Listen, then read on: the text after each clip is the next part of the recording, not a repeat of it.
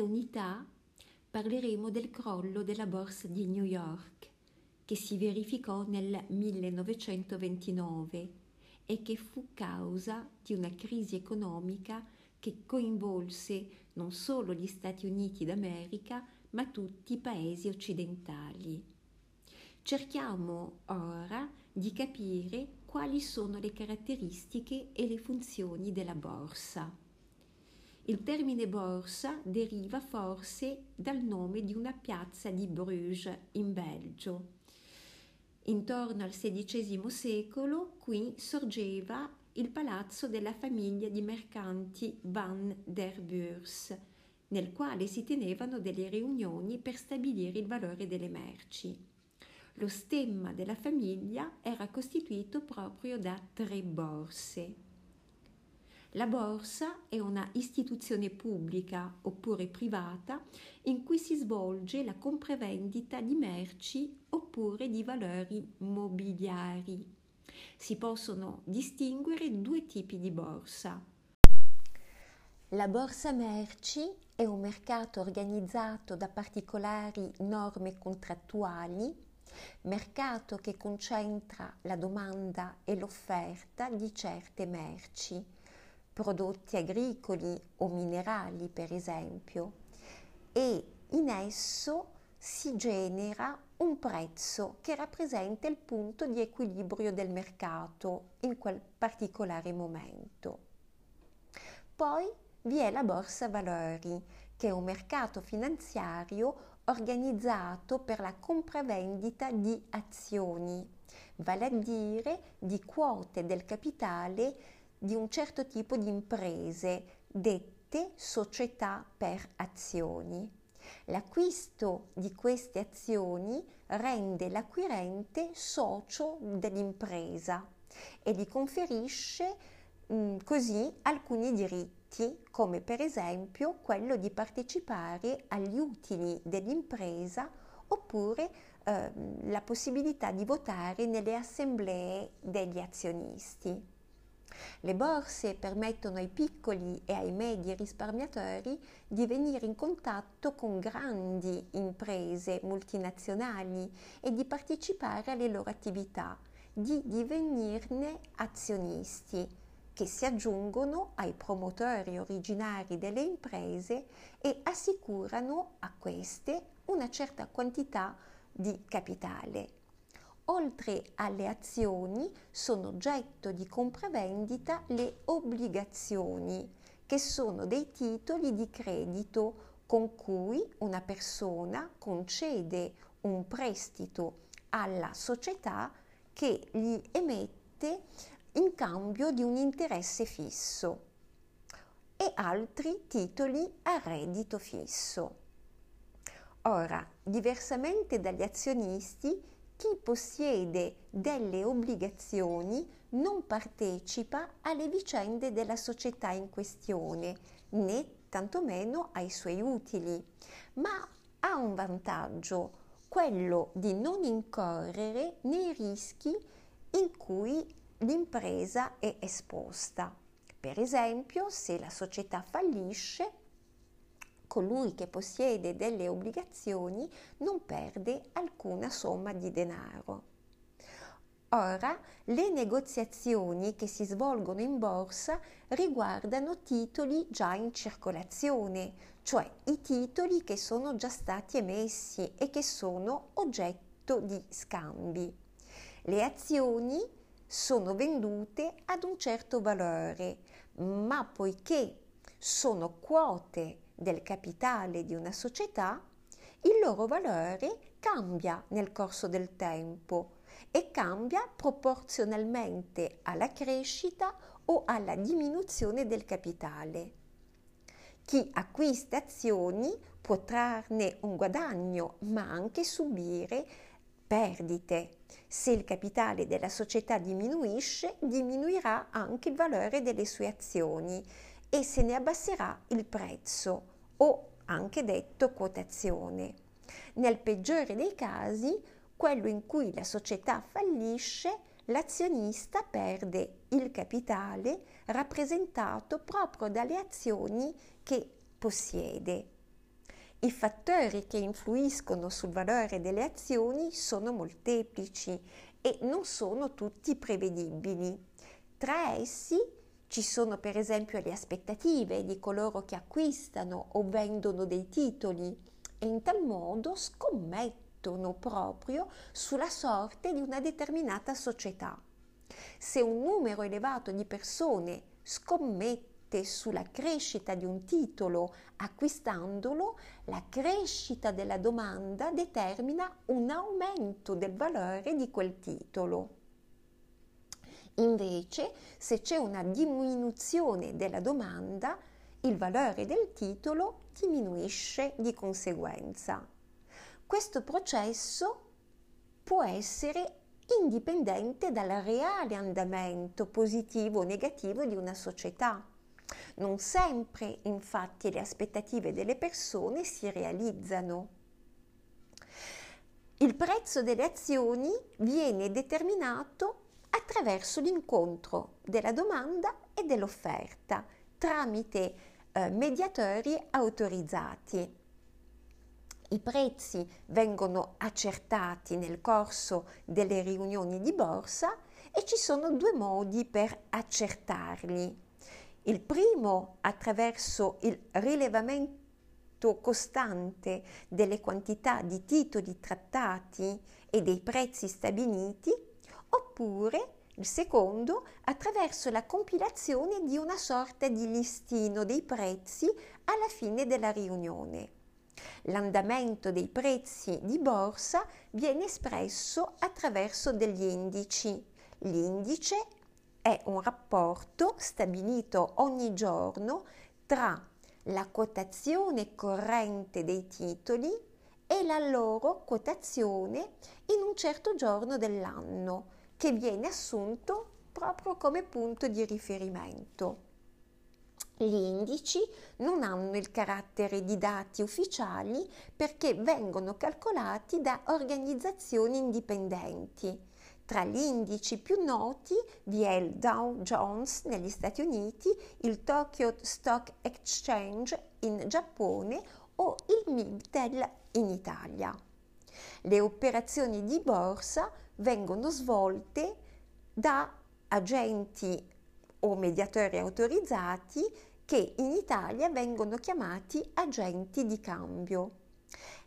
Essendo mediatori, essi non possono operare in proprio, ma solo ed esclusivamente per conto di operatori di borsa che possono essere delle banche, delle società finanziarie, dei fondi di investimento, dei fondi di pensione, eh, speculatori, risparmiatori e via dicendo. In Italia il controllo della borsa e della regolarità di tutte le operazioni che vi si svolgono è affidato alla Commissione nazionale per le società e la borsa, l'acronimo è CONSOB questo um, istituto è stato uh, fissato nel 1974. La Consob in Italia è composta da un presidente e da quattro membri, nominati con decreto del Presidente della Repubblica. La Consob è tenuta a presentare al Ministero del Tesoro una relazione annuale sulle proprie attività. Oltre ad esercitare il controllo delle singole borse, oggi la Consob ha la facoltà di stabilire i criteri per ammettere titoli alla quotazione di borsa oppure per sospendere eh, la loro ammissione o revocarla.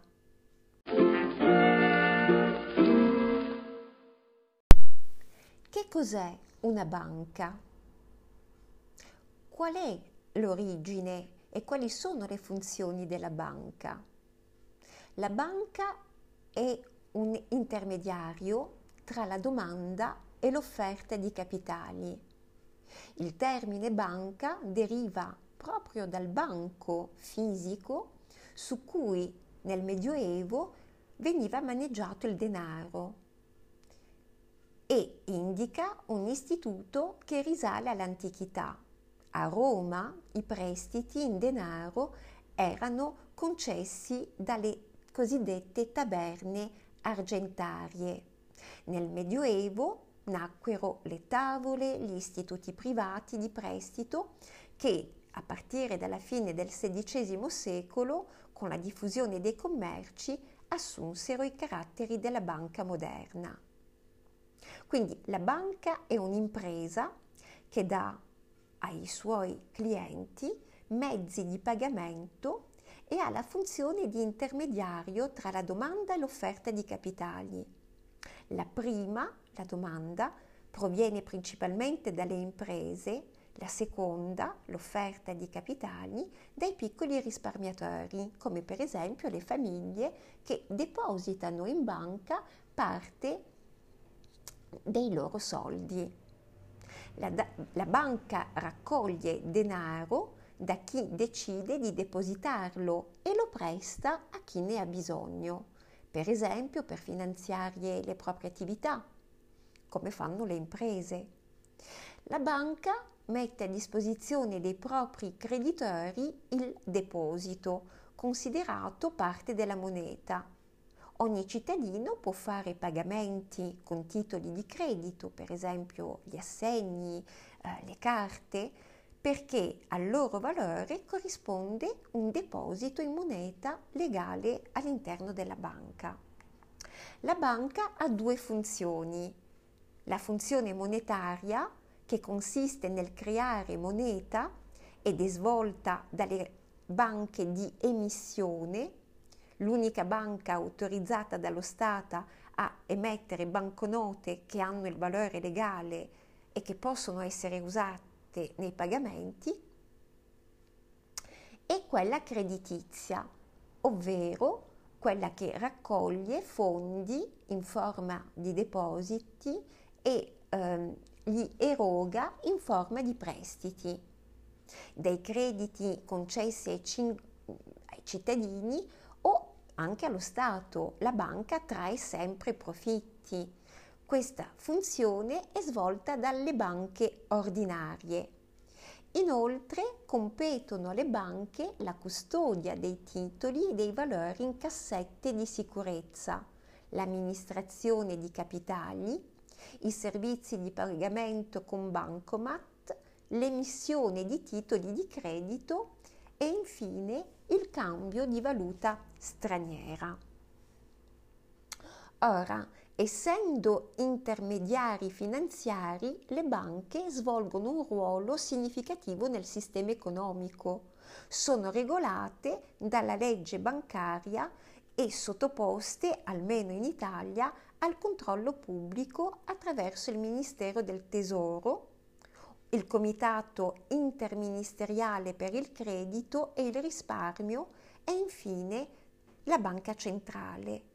Ogni banca è tenuta a conservare una parte del denaro che riceve, le cosiddette riserve, che servono ad adempiere gli obblighi nei confronti dei clienti, che tutelano i risparmiatori evitando che le banche assumano dei rischi troppo elevati e siano prive della liquidità necessaria per i pagamenti.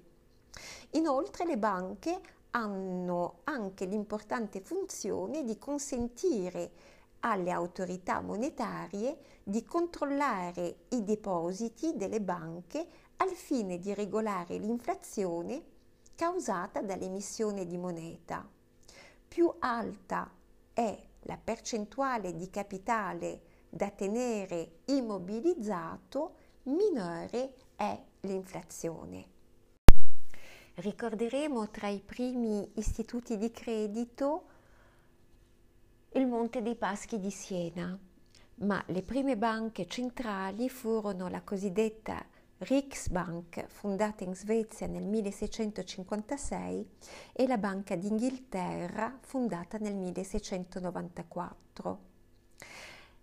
La banca centrale, controllata dallo Stato, è responsabile del corretto funzionamento del sistema finanziario di un paese ed è l'unica banca autorizzata a coniare, ritirare monete e banconote e questa limitazione permette anche di controllare la quantità di moneta circolante. La banca centrale italiana è la cosiddetta Banca d'Italia, fondata nel 1893. Una banca, quella d'Italia, sottoposta al controllo del Ministero del Tesoro. A partire dall'introduzione della moneta unica europea, l'euro, la Banca d'Italia è entrata a far parte del sistema europeo di banche centrali, acronimo SEBC, che è composto dalle banche centrali nazionali degli Stati membri dell'Unione Europea, inclusi anche quelli che non hanno adottato l'euro, e dalla Banca Centrale Europea, acronimo BCE. Il compito del sistema europeo di banche centrali è quello di stabilire la politica monetaria europea, di garantire la stabilità dei prezzi e di svolgere tutte le operazioni di cambio, di dare il proprio parere alle autorità nazionali su questioni economiche e finanziarie. Per chi lo avesse dimenticato, la Banca Centrale Europea, istituita dal Trattato sull'Unione Europea nel 1998, ha sede a Francoforte, in Germania.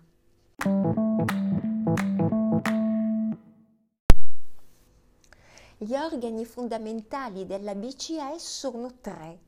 Il comitato esecutivo, composto dal presidente e dal vicepresidente della BCE e da quattro membri esperti dei settori bancario e monetario, questo comitato esecutivo ha la funzione di attuare la politica monetaria secondo le disposizioni del Consiglio direttivo e di esercitare i poteri che esso gli delega.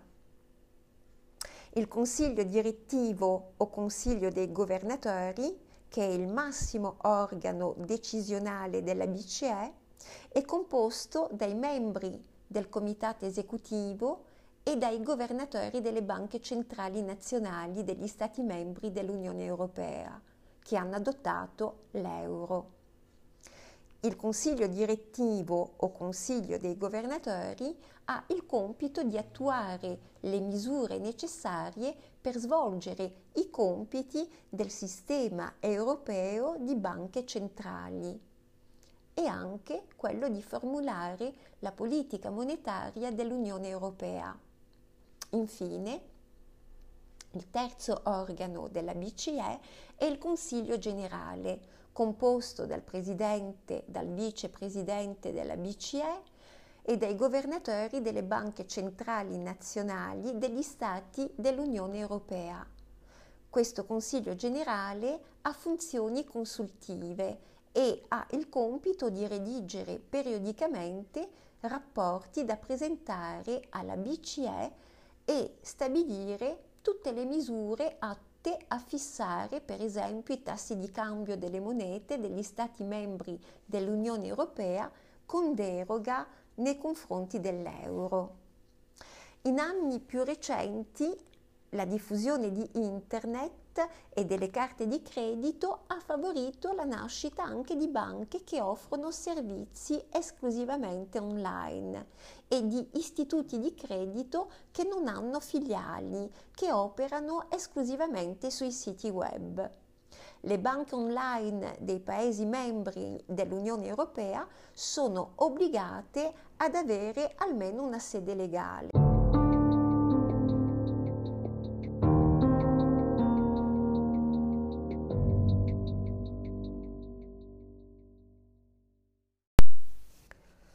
Con il termine libero mercato si intende un luogo ideale dove avvengono contrattazioni e scambi di merci, inclusa la forza lavoro. Il mercato è libero quando il prezzo delle merci si forma, per così dire, spontaneamente sulla base della legge della domanda e dell'offerta. Tuttavia, questa visione del sistema economico in regime di libero mercato è una sorta di mito, del tutto estraneo alla realtà. Perché? Perché nasconde gravi squilibri. In primo luogo, gli imprenditori, per vincere la concorrenza, potrebbero essere indotti ad abbassare i prezzi fino al punto in cui essi si avvicinano ai costi e da eliminare il profitto. Per mantenere un profitto, senza il quale non vi è produzione, occorre ridurre i costi quanto più è possibile e se alcuni di questi costi non dipendono dalla volontà dell'imprenditore, per esempio il costo delle materie prime, altri invece ne dipendono.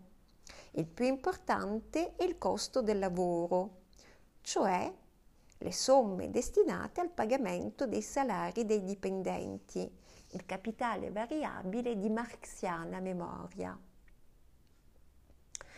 La concorrenza comporta che le imprese più deboli, più fragili, quelle che a parità di qualità dei prodotti sono gravate da alti costi di produzione per difetti di gestione, per la mancanza di innovazione, per sprechi, ebbene queste imprese sono spinte al fallimento e ciò conduce alla formazione di monopoli, meglio di oligopoli, alla scomparsa della concorrenza. Anzi, addirittura spesso vengono stipulati accordi tra le imprese maggiori. Sono patti di non concorrenza che abbiamo definito cartelli. Patti questi che sovvertono le regole del mercato. In breve, il mercato non esiste più perché è controllato in questo caso dai produttori. E chi paga le conseguenze di tutto questo? Ebbene, i consumatori, che sono i soggetti deboli perché non sono organizzati e sono sottoposti alle decisioni delle imprese. È anche vero che i consumatori sono gli stessi lavoratori il cui potere d'acquisto è difeso attraverso gli aumenti salariali, ma ciò vale soltanto in parte. Se il mercato viene lasciato a se stesso, causa altri squilibri. Squilibri per esempio territoriali che avvantaggiano delle zone già sviluppate e ricche e invece mettono in gravi difficoltà zone meno favorite e di conseguenza anche le popolazioni di quelle zone che saranno costrette, indotte a migrazioni in massa. Si pensi al divario tra il nord e il sud del mondo o semplicemente tra il nord e sud Italia. Altri squilibri possono poi determinarsi tra settori produttivi diversi, dal momento che il capitale di investimento tende a concentrarsi in quelli nei quali il profitto è maggiore, può accadere che settori essenziali per la vita di un paese, ma meno remunerativi di altri, vengano lasciati scoperti. Per esempio, l'agricoltura oggi è sacrificata rispetto all'industria. Questo comporta il deperimento di alcune attività produttive, il loro impoverimento con conseguenze nefaste sull'equilibrio dell'intero sistema economico. Per esempio, l'abbandono del settore agricolo causa la necessità di importare prodotti dall'estero e questo grava negativamente sulla bilancia commerciale. Che cos'è una bilancia commerciale? È il rapporto tra le importazioni e le esportazioni. In breve, l'economia di mercato è quella che fondamentalmente opera nel nostro paese come in tutti quelli eh, dell'area occidentale, ma essa, si badi bene, non corrisponde più all'idea pura o selvaggia del liberismo. Oggi, dopo la crisi del 29 e altre crisi come quella degli anni 70, hanno costretto lo Stato ad intervenire proprio contro gli squilibri di cui abbiamo parlato prima.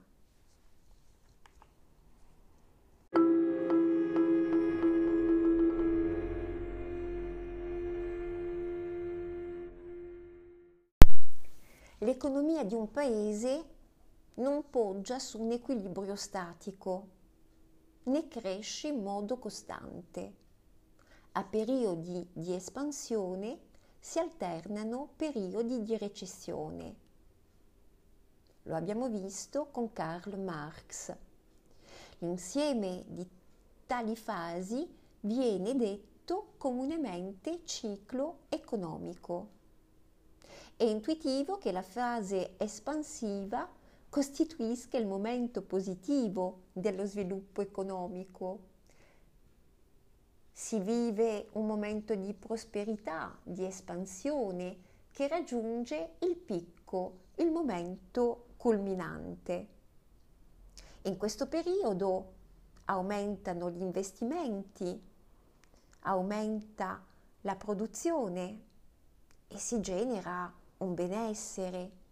Le famiglie che hanno redditi più elevati grazie all'aumento dell'occupazione e delle retribuzioni comprano, aumentano i loro consumi, cioè cresce la domanda di beni. L'aumento della domanda genera maggiore produzione che viene assorbita dal mercato e quindi dà maggiori profitti alle imprese. Le buone prospettive di guadagno inducono gli imprenditori a fare ulteriori investimenti per immettere una quantità sempre più elevata di prodotti sul mercato. Sembra apparentemente una spirale positiva che lascia intravedere una sorta di sviluppo quasi limitato. Ma non è così, poiché la tendenza alla crescita, all'espansione, non può durare indefinitamente. È sufficiente che si verifichi una crisi parziale in alcuni settori di approvvigionamento delle imprese, per esempio la difficoltà a reperire delle materie prime, oppure l'aumento del costo dell'energia, si pensi all'aumento del petrolio, oppure pensate alle restrizioni del credito. È necessario quindi che si verifichi una crisi parziale in un settore di approvvigionamento dell'impresa affinché il ritmo produttivo perda vigore e inizi un'inversione del ciclo produttivo, dal culmine, dal picco, per un errore di valutazione delle possibilità di assorbimento del mercato, oppure per la produzione in eccesso di merci che poi restano invendute e quindi l'offerta risulta superiore alla domanda con un conseguente crollo dei prezzi, il fallimento delle imprese più deboli, il licenziamento di massa dei dipendenti per avere una caduta della domanda. Questa a sua volta alimenta la spinta verso la contrazione della produzione perché non è suscettibile di essere assorbita. Oppure, per esempio, così come è accaduto negli anni 80 fino al 2007, vi possono essere delle operazioni speculative nel mercato azionario che puntano sull'aumento delle quotazioni in borsa delle azioni delle imprese al di là del loro valore reale, creando praticamente valori stratosferici. Quando gli speculatori ritengono opportuno realizzare il loro utile e iniziano a vendere le loro azioni, il loro valore diminuisce secondo la legge della domanda e dell'offerta. Che cosa accade allora a questo punto? I risparmiatori, presi dal panico, iniziano a disfarsi anch'essi in modo precipitoso e irrazionale della loro propria azione azionaria, con una generale tendenza al ribasso delle quotazioni in borsa, fino alla possibilità di un vero e proprio crollo della borsa. Quanto è accaduto nel 1929 presso uh, New York Stock Exchange e quindi Wall Street oggi la borsa di New York. Ciò comporta il fallimento delle banche che hanno concesso prestiti agli speculatori con la conseguente difficoltà per gli operatori economici di ottenere denaro per i loro investimenti dai risparmiatori e dalle banche. La crisi del mercato finanziario degli anni 2008-2009 è un esempio proprio di questa inversione di tendenza che si chiama recessione. La recessione comporta un calo del prodotto interno lordo per almeno due o tre semestri consecutivi. Questo direbbero i giornalisti. National Bureau of Economic Research direbbe invece che la recessione è un periodo in cui l'attività economica ha raggiunto il suo picco e inizia quindi a scendere verso un punto di minimo. Quando invece parliamo di depressione economica, questo termine viene utilizzato per indicare una situazione particolarmente grave in cui il prodotto interno lordo di un paese presenta un calo uguale o superiore al 10%. La depressione di solito dura più di un anno e si riflette su tutte le attività socio-economiche. La depressione economica è differente quindi rispetto alla recessione. Sono due condizioni vincolate, ma la depressione può essere vista come una recessione piuttosto severa e prolungata e quindi come l'aggravarsi di una situazione negativa in partenza. Una recessione è una parte del tutto normale invece del ciclo economico che abbiamo visto prevede per sua natura una serie di flessioni positive alternate a momenti in cui il PIL cala.